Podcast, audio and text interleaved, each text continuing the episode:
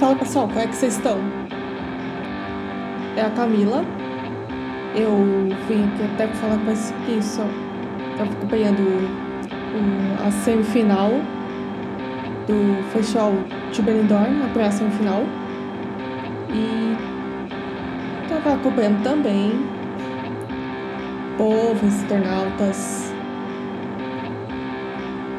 seja no grupo, no Twitter também,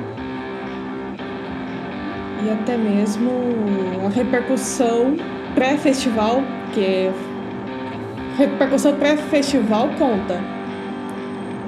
Repercussão pré-festival é, é até uma lição, pra, inclusive, que a gente começa a acompanhar, começa mais atenção desde até antes de 2018.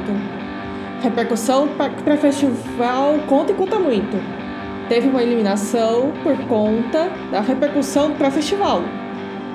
E é uma que estou falando. Porque ele foi desmerecer o Agoné e outros candidatos do festival. Então, portanto, público, jurados, até a demoscópica entraram no consenso de eliminar o Aist por justa causa. O Arist foi eliminado por cinco pontos de diferença em relação ao Meliara, que é o quarto colocado nessa semifinal. E foi uma eliminação considerada justa até mesmo lá na Espanha. Então não estranhem com isso. A repercussão pré-festival eliminou e matou a candidatura dele. É isso.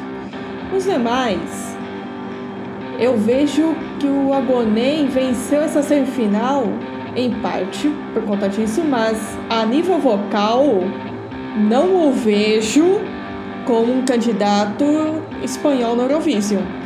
Eu vejo a Alice Wonder, Blanca Paloma, vejo, aliás, a Blanca Paloma vai cantar na quinta. E por mais que eu veja ela como forte candidata, ainda vejo que pode não ser essa minha previsão. Pode ser a Fusa Nocta ou a Meliara. A banda Meliara, pois o tema da canção é até interessante a gente poder avaliar aqui.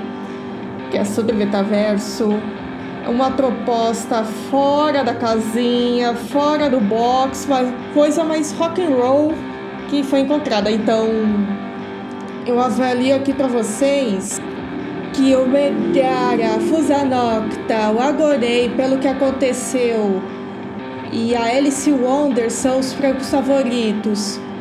Para mim, nessa semifinal, vejo que os classificados dessa semifinal têm as chances de título.